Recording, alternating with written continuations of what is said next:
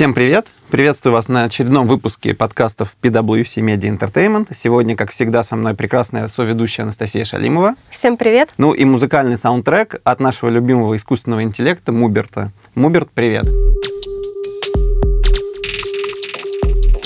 И сегодня у нас замечательный гость, бывший генеральный директор компании MTV Россия, сейчас генеральный директор АДВ Контент Леонид Юргелес. Леонид, привет, спасибо большое, что пришел. Добрый день.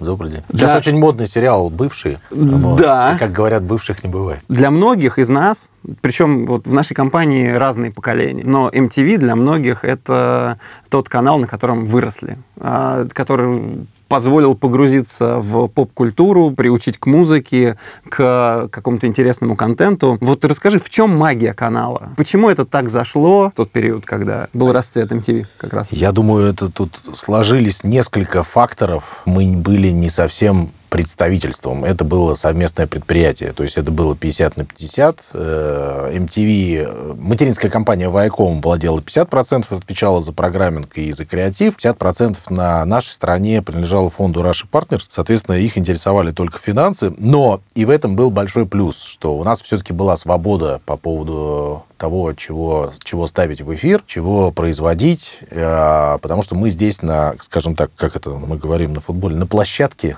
понимали, что людям, что людям хочется.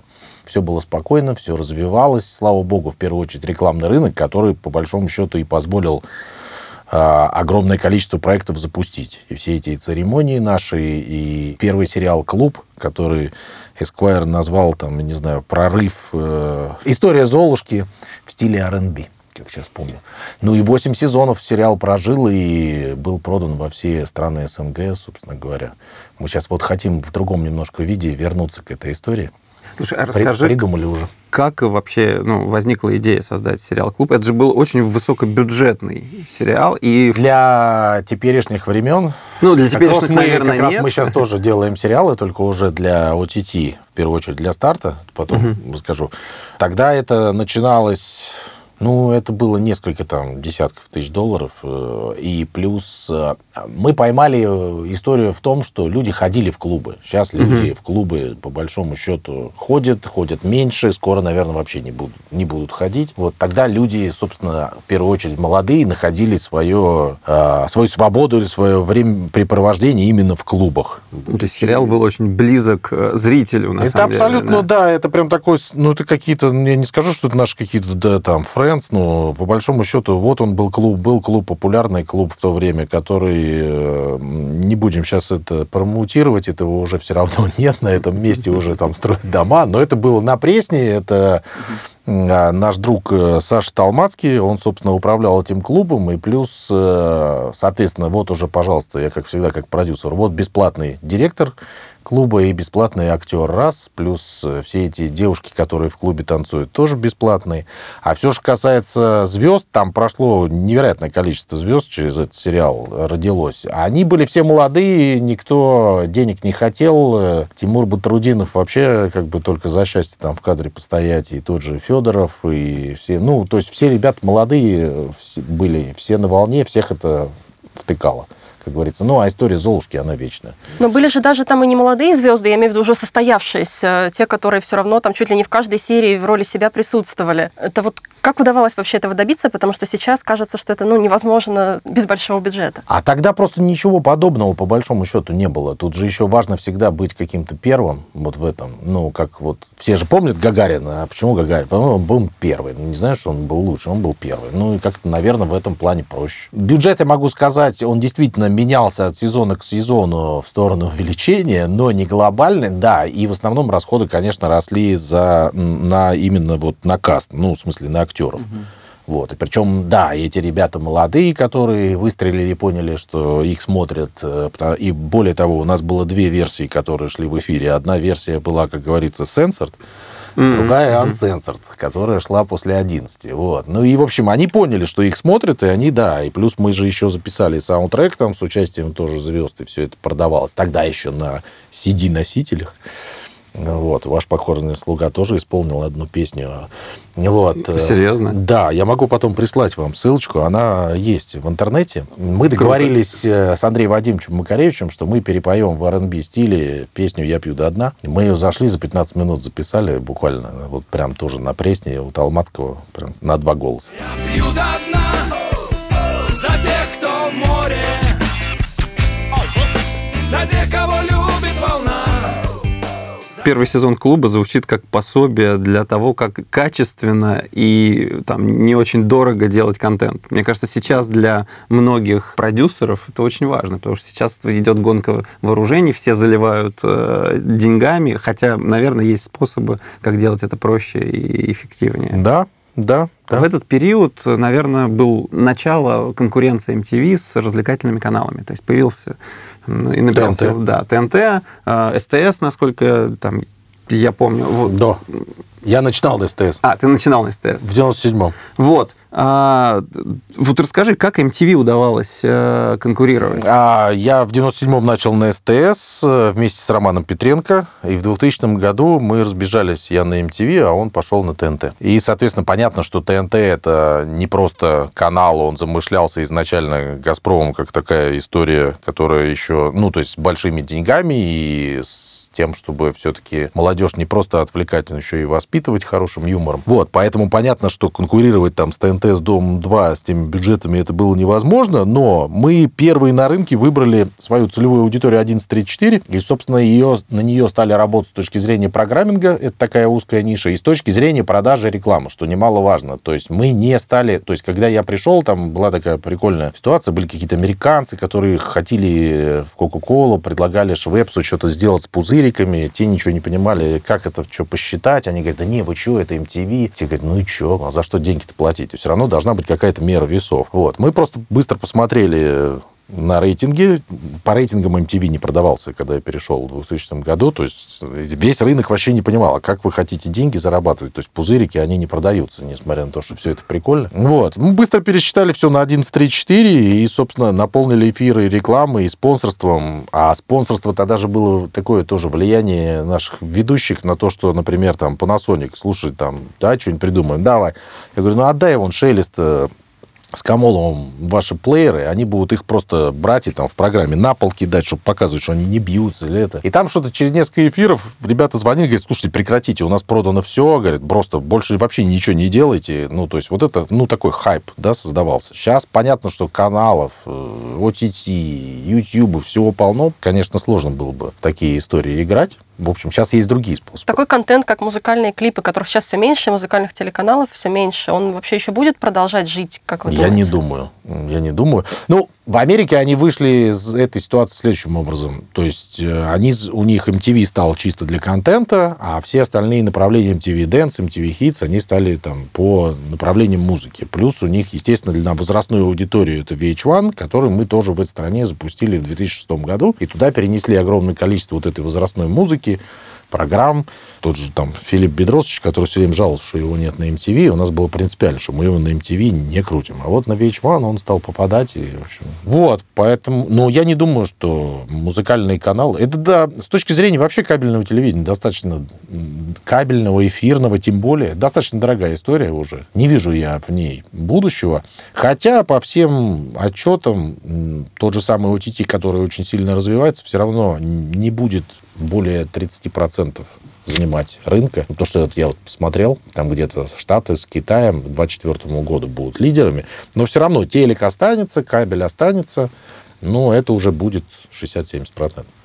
Вот. Это сложно. А потом клипы Молодежь вообще не смотрит телевизор, клипы смотреть. Даже у нас где-то к шестому году, собственно, когда мы запустили клуб, у нас музыки-то было в эфире там процентов 30. То есть нет, она присутствовала в каких-то чартах, она, ну то есть, ну так просто вот крутить э, клипы, почему мы там пришли к сериалу? Сериал выходил три раза в день, выходили программы, выходили там какие... Ну, то есть, вам же нужно как-то, если вы хотите деньги зарабатывать, надо производить контент. А клипы — это Это такая история. Мне кажется, все клипы ушли в YouTube, и да? если посмотреть, там они, конечно, набирают ну, там, десятки, некоторые сотни миллионов просмотров, если говорить о больших звездах. Может ли это жить вообще на телеке? Наверное, действительно уже отмирает. Премия MTV Music Awards была тоже таким знаком качества с точки зрения организации премий и э, промоушена звезд. Вот расскажи, как вы ее организовали? Ну, тут надо признаться, что ребята, наши друзья-коллеги с Муза все-таки были первыми, я вспоминаю, да, то есть, а мы, то есть надо было с этим выходить, но, опять же, поскольку это все было очень сильно коммерческое предприятие, никто не хотел просто так, вот как те же ребята с Муза, просто брать и тратить деньги на какие-то шоу, где любимый всеми Игорь Яковлевич Крутой сидит в первом ряду, а ему звезды со сцены говорят спасибо. Ну, то есть это не про это. MTV это не про это, соответственно, поэтому это, наверное, на год затянули, но потом условие было следующее у акционеров, что все премии окупаются. Не рекламы, которая там размещается, которую сложно спрогнозировать. У каждой премии должен быть спонсор, который там тратите миллион долларов, вот закройте на миллион долларов. Все. То есть только за счет партнерки и спонсорства. Да, ну, угу. то есть это было условие. Потом немножко мы, конечно, когда выросли, разошлись в том плане, что спонсоры уже полностью не покрывали, там были больше затраты, но первая премия в Кремле с участием Queen в конце с Земфирой, со всеми взрывами и ломаниями сцены, и, в общем, там много было всего интересного, за что платили штрафы, а еще там была прикольная история, там же все-таки это же такое государственное учреждение. И человек, который опускает и поднимает занавес, он в 5 часов вечера закончил, выпил свои 100 грамм и ушел. И больше никто не может опустить или поднять занавес, да, то есть, а ты с этим живи, тем более это суббота. Ну, справились там, нашли всех, значит, кстати, наш э, бывший коллега, тоже MTV-шник, сейчас управляет всей музыкой в том же самом КДС. Соответственно, и у нас на рынке народ не очень понимал, э, как это надо что-то спонсировать, что-то там как-то что-то делать, вообще закрывать такие огромные суммы. Вот, мы тут походили по рынку, никого не нашли, но прелесть MTV была в том, что были офисы во, во всех ведущих странах, можно было обратиться к коллегам, и вот мы обратились к коллегам, Обратились здесь к коллегам из Panasonic, они что-то, да ну, ну, говорю, ну да ну, тогда ну. Обратились к коллегам в Японии, они, а можете привести наших ребят там в количестве 40 человек? Я говорю, да не вопрос. Я говорю, они ничего не поймут все равно, ну, посидят в зале, посмотрят на шоу. Окей, Panasonic потратил там тогда на тот момент где-то порядка миллиона долларов. Мы сделали эту премию. Там были все звезды, все и Шнур еще бухал и ломал сцену и Тот гитары. Самый шнур, которого да. мы любили. Вот. Кстати, потом он у нас был ведущим на одной премии, которая была на Васильевском спуске. Так что было очень весело. Сейчас даже вспоминаю такие моменты. А звезды же тоже у нас на тот момент, они не прив... к таким церемониям не привыкли. То есть, когда встает Кипелов и идет получать награду, и при этом несет свою барсетку, это выглядит, конечно, потрясающе. Он стоит, э, получает... Ну, там всегда оставь, ты никому она не нужна. Там, нет, нет. Он... Там же гонорар. Ну, в общем, короче, да. Но было, было очень весело, было хорошо. Я, ну, а всегда самое интересное еще эти автопати. Так что... Слушай, а как думаешь, а, сейчас вот какой такой феномен, как премия музыкальная, она может выстрелить? Сейчас э, я считаю, что э, музыкальная вряд ли, если честно, мое мнение, рок-н-ролла нет. И, и тот же Рома Звери как раз, когда мы закончили в седьмом последнюю, не, в седьмом последнюю премию музыкальную провели, и он даже тоже потом не участвовал, там, не знаю, ну, назвать его рок-н-ролльщиком, ну, все равно. Ну, вот. А у нас, я считаю, не хватает вот именно нашей, ну, нашей MTV-шной киношной премии, потому что вот это была реально прям вот фишка, которая, кстати, нигде, кроме Америки, этого не делали. Как раз начало развиваться русское кино, и мы что-то почувствовали, блин, в шестом году надо что-то сделать, потому что, ну, вот оно напрашивается. Прям прикольно в октябре в кинотеатре сделали, и тоже все сегодняшние метры были бухи, и если Э, жалко, это было не в прямом эфире, потому что следующие премии мы делали в прямом эфире, и вот тогда бы остались вот это прекрасные был бы контент, записи. Там да. была потрясающая история с Федором Сергеевичем Бондарчуком, ее все вспоминают. Он, это вообще ни одна ирония судьбы не сравнится. Вышел на сцену и объявлять как раз вот женскую номинацию. А поскольку «Октябрь» это кинотеатр, это не театр с закулисьем, соответственно, там нет ничего за экраном. И когда он говорил, ну и там все говорил, говорил, а потом так, ну и куда мне? И он уходил в экран. Он понимал, что там ничего нет, он обратно возвращался. А потом еще интересно, а я в ухо говорю нашему голосу за кадром, голосу MTV, Жене, э, ну как он себя представляет, Женя Рыбин, сейчас, по-моему, на каком-то канале ведет даже какую-то программу. Я говорю, скажи ему, пусть он уходит со сцены. Вот, потому что он, там же как вы объявляете, потом показывают эти номинации, и он, э, а он как-то сразу все оттарабанил и решил уйти. Ну и тут голос, а это же голоса не видно, как в кинофильме «Зеленый фургон». Он говорит, Федор Сергеевич, уходите кто, кто со мной говорит. Ну, то есть человек вообще потерялся. Две тысячи человек сидит в зале, все лежат от смеха просто. И причем это вот реально, это же не написано, это было очень замечательно. Первый канал транслировал все и потом и музыкальные, и киношные премии. Вот мне кажется, вот киношные в таком виде вот, реально не хватает. Потому что у нас все очень серьезно. Ну, в каком-то вот эти... более драйвовом, чем кинотавр, Это драйвово, это с, это с приглашением западной звезды. У нас первая премия была Мила Йович, которая прилетела, потеряла багаж, напилась, э, вышла, там за сценой сидит, на нее там смотрит охранник. Он говорит, она у нее же прекрасный русский. Он говорит, слушай, будешь сейчас на меня так долго смотреть, меня вырвет. Вот. Но когда человек выходит на сцену, это просто потрясающий профессионализм. Она просто вот раз и все там. Россия, привет, там не надо никаких ни текстов писать, ни объяснять, никто не, не шатается, не качается, не, вот. Все это там на, на второй премии у нас Памела Андерсон была, которая по большому счету была просто как как кукла, но благодаря этой кукле мы продали Пушкинский просто за... выставив просто три борда на Рублевке, что вот у нас кинонаграды, Памела Андерсон, все, и наш маркетинг так решил, а суть, да, три борда поставим, все, и по тысяче долларов все билет продадим. И вот реально люди пришли, вот эти вот... Три а, борда на границе Рублевки, да? Да-да-да, и они сели, они вот это, вот это, а она вообще ничего не говорила. То есть Паша Воля вел, а она не надо ничего не говорить. Там. Это он все время, естественно, шутил про Томми Ли. Ну, в общем. Вот. Вот, вот этого реально не хватает. Правда. Ну, тем более сейчас, мне кажется, такой бум сериального производства в России, которого никогда не было.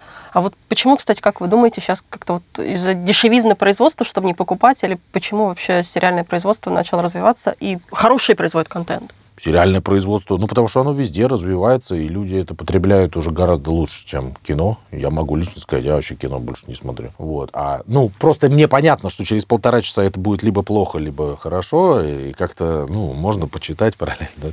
А сериал все-таки там, ну, они разные, конечно, но там где-то подумать надо, и все это... А еще на первом сезоне или на втором это все не закончится. Ну, это... И туда действительно рванули все лучшие кадры. Вот. И мы сейчас тоже вот, у нас в работе, ну вот у нас со стартом договоренность по поводу двух сериалов, которые, один из них выйдет в следующем году, сейчас мы заканчиваем писать, приступаем к кастингу. Вот. Есть просто в работе еще четыре истории. Но ребята вот со старта вчера у нас были, у них вообще в работе порядка 30 проектов. Ну, и это все имеет место быть. Количество подписчиков растет, что там прогноз какой-то, что у человека к 2024 году будет 1,78, что ли, подписки на одного человека приходится. Это вот. в среднем по всему миру. В среднем, в среднем, по, в среднем по миру, да. да. Ну, собственно говоря, плюс э, ребята в Штатах вообще посмотрели на это с точки зрения AVOD тоже. Про это тоже не надо забывать. Он тоже может добавить. Но там нужно просто определенно сначала набрать количество людей, которые на платформе сидят. Тогда можно эту рекламу запускать. А потом сериалы, они же все-таки делаются людьми не теми, которые делают... Ну, отчасти. Не теми, которые делают э, это для телевизора.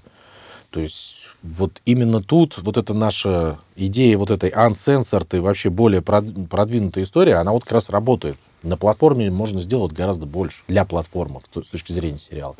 Ну, вот я как раз хотел спросить. Действительно, сериалы, многие, они цепляют отсутствием традиционной телевизионной цензуры и там на сцены по степени откровенности, и на язык. Да? Вот интересно, что там MTV, мне кажется, как-то это почувствовал давно, и сейчас это перешло в, в сериальную историю. Ну, да, я считаю, MTV, ТНТ, да, э, да. вот, ну, да, да, да. Ну и вот даже обратите сейчас внимание, ТНТ, по сути дела, тот же Роман Петренко, который все это сделал, потом он уехал, потом он вернулся сейчас из Штатов и опять это делает. И ТНТ, оставшийся вообще без голливудского кино, именно выживает на сериалах, угу. которые не похожи на то, что делают другие каналы. Ну, похоже на то, что делают платформы. И а также многие вещи, которые произведены для того же ТНТ, они идут э, на платформу. Ну, кстати, интересно, никто из видеосервисов не публикует, но у многих есть же возможность выбрать э, дорожку аудио с цензурой и без цензуры. Вот какая доля выбирает без цензуры? Мне кажется, что ничтожно маленькая. Слушай, а если вернемся к периоду радио «Шоколад», ну, опять же, десятый год. Была задача сделать... Э, э, радиостанция была какая-то кино FM. Э, принадлежит она известно владельцу бизнес FM. И он не знал вообще, что с этим делать, ну, не выбрасывать. Вот. А давайте что-нибудь сделаем. А что сделаем? Мы, естественно, кинулись, мы проделали исследование, собрали команду, сделали нарезки. У нас было несколько вариантов. Мужская разговорная, женская разговорная, просто музыкальная. И вот мы увидели как-то нишу в этой женской разговорной станции. Радиостанция состояла из утреннего, дневного, вечернего шоу, причем там дневное с названием «Точка G». Все равно было как-то все вот еще разрешено. Ну, можно было поприкалываться. И с 37-го... Ну, плюс еще была, конечно, рекламная кампания в виде наружки.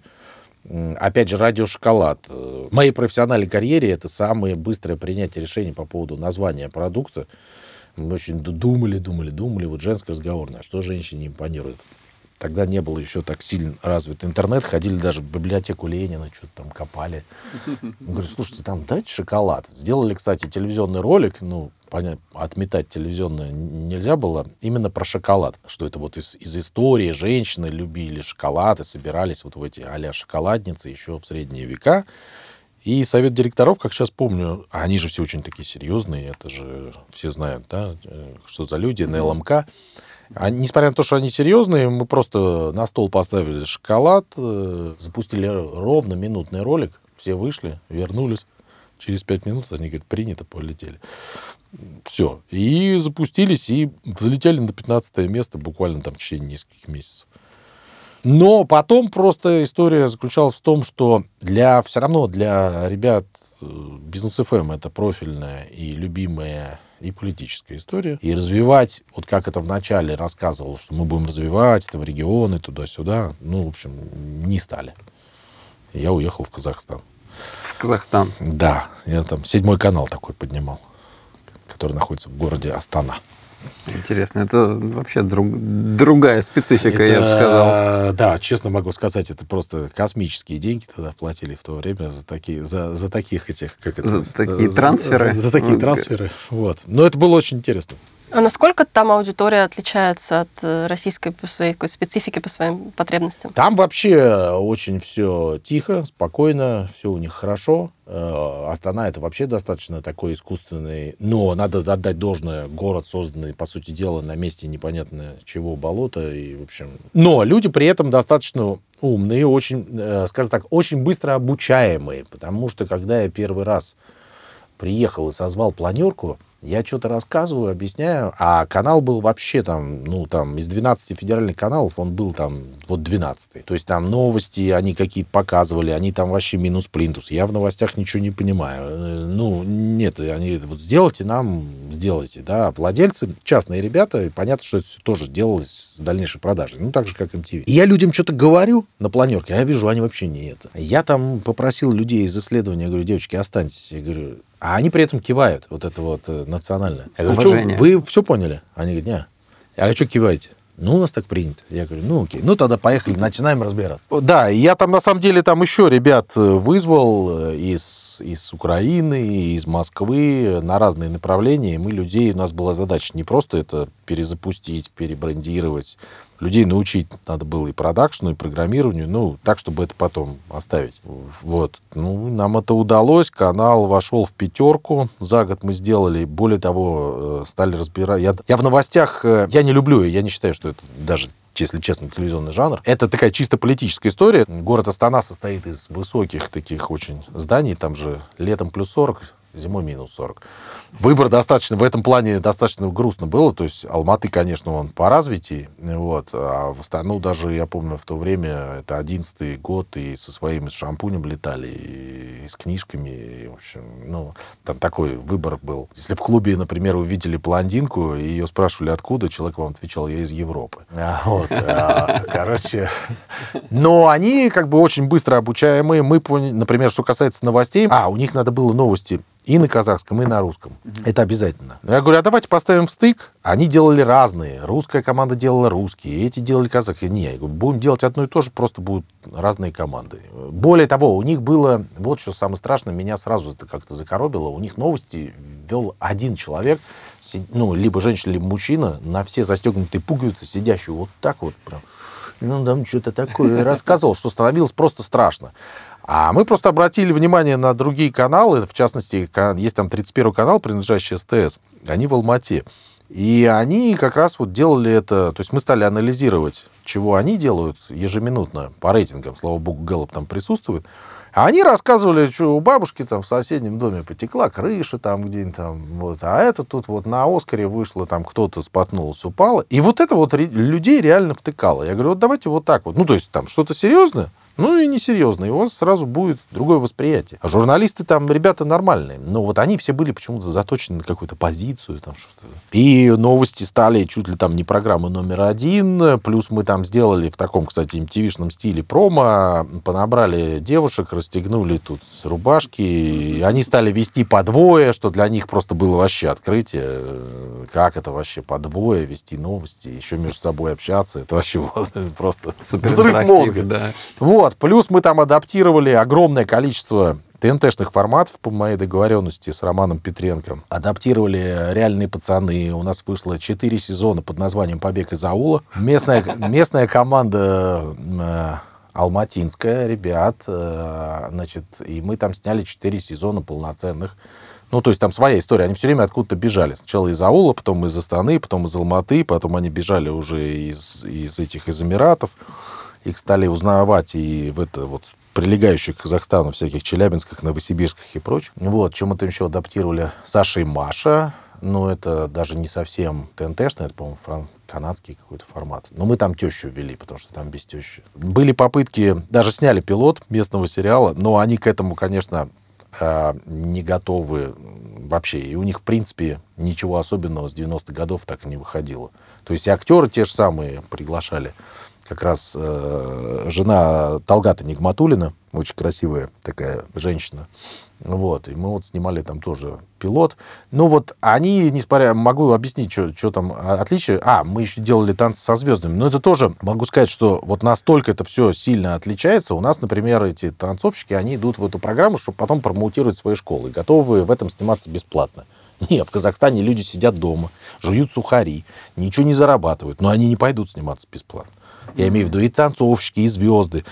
Э, или, например, посреди пилота съемок там та же Нигматулина могла просто встать и уехать. Я говорю, куда она пошла? Говорит, а, прическа что-то поправить.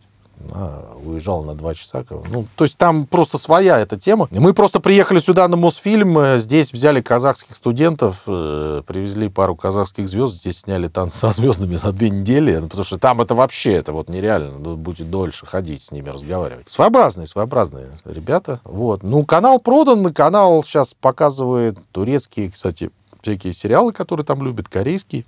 При этом очень хорошо развито кабельное телевидение, то есть люди смотрят все-все-все вот эти всякие факсы и Sony и прочее. То mm-hmm. есть разбираются в контенте достаточно неплохо. Все-таки это степная страна. Народ нет, но рынок рекламный, к сожалению, он вообще рухнул. Он даже вообще ни разу там не восстановился, поэтому много себе позволить они не могут. Но наши рекламодатели, сидящие здесь в Москве, сейчас очень заинтересованы в том, чтобы какие-то вот как раз окучивать те рынки. Сейчас Узбекистан вот там открывается, накачивается. Да, там большой бум Азербайджан, вообще, кстати, да. очень интересная история. Мы в свое время он там когда работали с индусами, мы даже прокатывали индийское кино, были в шоке просто. В Азербайджане, в Минске и, кстати, в Казахстане. И просто на пустом месте, потратив там 3 рубля, заработали денег. Очень крутой этап жизни, мне кажется, с точки зрения опыта. Да. Очень, да. Сейчас ты в... АДВ? Со... Да, АДВ, в ВДВ, но я так понимаю... Это, я соучредитель. Это ты соучредитель да, компании да, АДВ да, Контент. Да. Вы занимаетесь продакшеном э, в широком понимании этого слова. У нас три направления. Первое, значит, это дистрибьюция контента. То есть мы для определенного э, набора телеканалов закупаем контент в обмен на рекламу, которую мы можем им принести в виде клиентов АДВ. Это первое направление, такое, наверное, даже самое простое, схема такая. Оказывается, такая схема на японском рынке есть. Придумали, mm-hmm. думали, мы, мы придумали ноу-хау, потом узнали. А второе направление, мы занимаемся созданием брендированного контента для клиентов АДВ и не только. То есть это прям вот под задачи клиентов придумываются программы, которые придумываются для вот ТВ, либо YouTube, либо ОТТ. И плюс пошли в сериальную, да, в сериальные истории, которые, да, вкладываем деньги в первую... Ну, сейчас пока в development полностью финансируют сериалы не имеет смысла независимым компаниям. Все-таки uh-huh. должны приобретать э, вот эти платформы, для которых это все делается.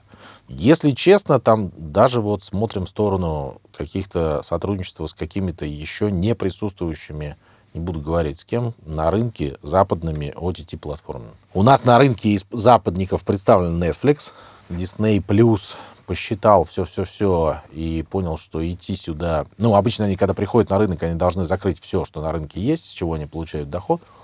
Они посчитали, что не имеет смысла им все это закрывать, приходить. Discovery тоже, наверное, вряд ли в ближайшее время придет. Но есть другие товарищи, которые заинтересованы. Слушай, какое из вот направлений, которые ты обозначил, ты считаешь, ну, не знаю, самым перспективным, в какое ты веришь больше всего с точки зрения рынка? Брендированный контент, это на Западе это вообще сильно развито. У нас в этом преуспели Денцу, э, ну вот мы сейчас подтянемся. И ну, сериальная история однозначно. Брендированный контент вы снимаете для интернет-площадок в основном, да? Нет, мы Нет, сейчас будем вы... расставлять на, на, на телеканалах. Сейчас история такая. Реклама как это сказать, никому не нужна. Она, конечно, всем нужна. Но рекламы у всех хватает, деньги есть. Сейчас э, как-то стали появляться, и они как раз интересны э, холдингам именно с точки зрения вот таких, как мы называем, спецпроектов. Угу. В идеале это 360, то есть создается под клиента прям программа, и дальше клиент в этой программе представлен как, ну, практически он владеет этим пространством, ну, понятно, в соответствии с законом. Плюс к этому раскрутка в, се в сетях, в интернете, то есть к этому подключаются digital ресурсы, которые есть, у, допустим, либо у клиента, либо у канала. То есть, естественно, это там, в основном это сотрудничество идет с холдингами «Газпром Медиа», «Эверест» и ЮТВ, вот, те, которые в первую очередь интересны рекламодателям. И как бы из, еще, из, например, мы делаем второй год подряд YouTube-канал для Черкизова. Mm-hmm. Ваши соседи. То есть бренды, в принципе, поняли, что не, необходимо профессионализировать, я бы сказал так, свои собственные YouTube-каналы. И вот э, да тут дело даже не в YouTube-канале. Им просто всем нужно отстраиваться, отстраиваться рекламными роликами. Несмотря на то, что у нас в стране люди все-таки все равно как-то неплохо относятся к рекламе, но все равно, когда ты делаешь какой-то там специализированный продукт, как, например, там, ну, ребята там, Сбербанк, там, Ябос, mm-hmm. да, мы сейчас э, тоже там выйдем с, с несколькими историями сразу, то тогда это, это люди запоминают лучше все равно, чем реклама. И это влияет на мозги сильнее. Угу. Если это еще хорошо сделано, это еще и создает хороший контент для того же самого телеканала, вот эти платформы, которые можно продолжать, да плюс еще на этом деньги зарабатывать. Ну, вообще шоколадно. Это не то, что там, как раньше, э, кинопоказ на СТС спонсировали колготки. Ну, понятно, что это все хорошо. Но это как-то вот, ну, совсем не ложилось, да. А так вот, когда это создано и все это гармонично, да, это ж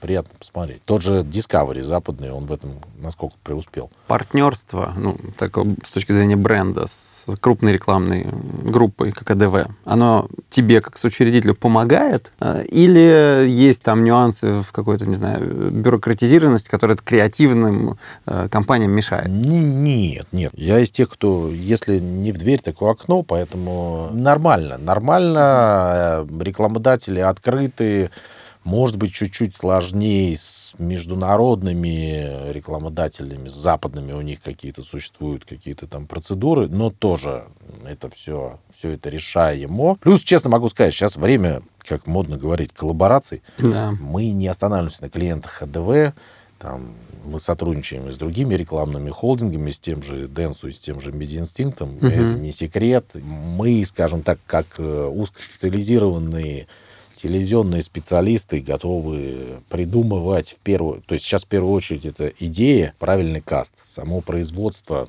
ну, наверное, это все отошло на задний план. Ну, какое-то советское время, когда там года, годами снимались фильмы. Сейчас никто, не, никто это не делает годами. То есть ценность креатива, она... Ценность, э, идея, идея и правильный каст. Все. Мгм. То есть вы же даже вот, посмотрите, никто не помните, как, кто снимал там, например, э, как в сериале, кто режиссер. Ну, то есть, ну, да, но не всегда это важно. То есть важно, кто там играет и о чем это все. Ну, как бы, вот как это снято. Ну, то есть все сейчас умеют снимать. Особенно на телефон. Да, ну, особенно молодое поколение, оно, что называется, видео-нейтив, да. Интересно, вот э, как ты думаешь, как этот тренд вот такой поколенческий, он повлияет вообще на, ну, на рекламный рынок, в том числе на твой бизнес с точки зрения, какие креативы будут заходить для брендов? А, Все сейчас в ТикТоке. Ну, все будет существовать все равно. А даже, да вот, э, это не секрет, вот ребята вчера из старта рассказывали, что все равно без телека никуда. Они вот будут выходить с огромной рекламной кампанией на телеке. Я говорю, Вау, я говорю, да ладно, я говорю, а куда? Ну, видимо, они свою аудиторию, которая в цифре уже почти всю окучили, так или иначе. Не Ну, знаю, без телека все равно большой, никуда. А вот ну, скажем, нужно да, дальше. все равно. Это как э, пример с Яндекс Такси, который вот телефонный, да, э, рекламирует телефон своей службы, потому что есть люди, которые, ну, у которых смартфоны, они уже всех окучили, а вот те, ну кто да, до да, сих да, да, пор, в знаешь, аэропортах я видел. да, да, а я те, сначала так сам не понял. а, а те, кто заказывают до сих пор по телефону, вот они еще не знают, и поэтому вот эти вот много девяток или там какой-то номер. Ну да. Ну, Вообще интересно, а вот с точки зрения там, тех, кто участвует в качестве там, каста или в качестве режиссеров для вот э, подобных проектов, насколько для них важно, какую аудиторию они охватят? Потому что я сталкивалась с таким мнением, что вот известные, скажем так, актеры и режиссеры, они все равно хотят понимать, что вот нас увидят там, не знаю, 10 миллионов человек. А те же там онлайн-площадки, онлайн-кинотеатры зачастую же скрывают количество просмотров реально. То есть у них купили контент, и, может, даже за внушительную сумму. А сколько на самом деле, вот на какую статистики аудиторию это нет, будет? да, это правда. скрывают, скрывают, ну, э, и не только скрывают, еще и накручивают некоторые. Но, опять же, они могут рассказать э, творческим личностям то, чего творческие личности хотят услышать. Знаете, есть такое хорошее правило. Потому что им все равно хочется этим, в первую очередь, актерам, режиссерам, ну, давайте так, они все равно другое ничего делать не умеют. Им надо снимать, тем надо сниматься. Куда деваться? А тем более, если это какое-то там действительно интересная, интересная какая-то история. Спасибо тебе большое. Это Вам было спасибо. действительно максимально о- интересно, да. Да, спасибо.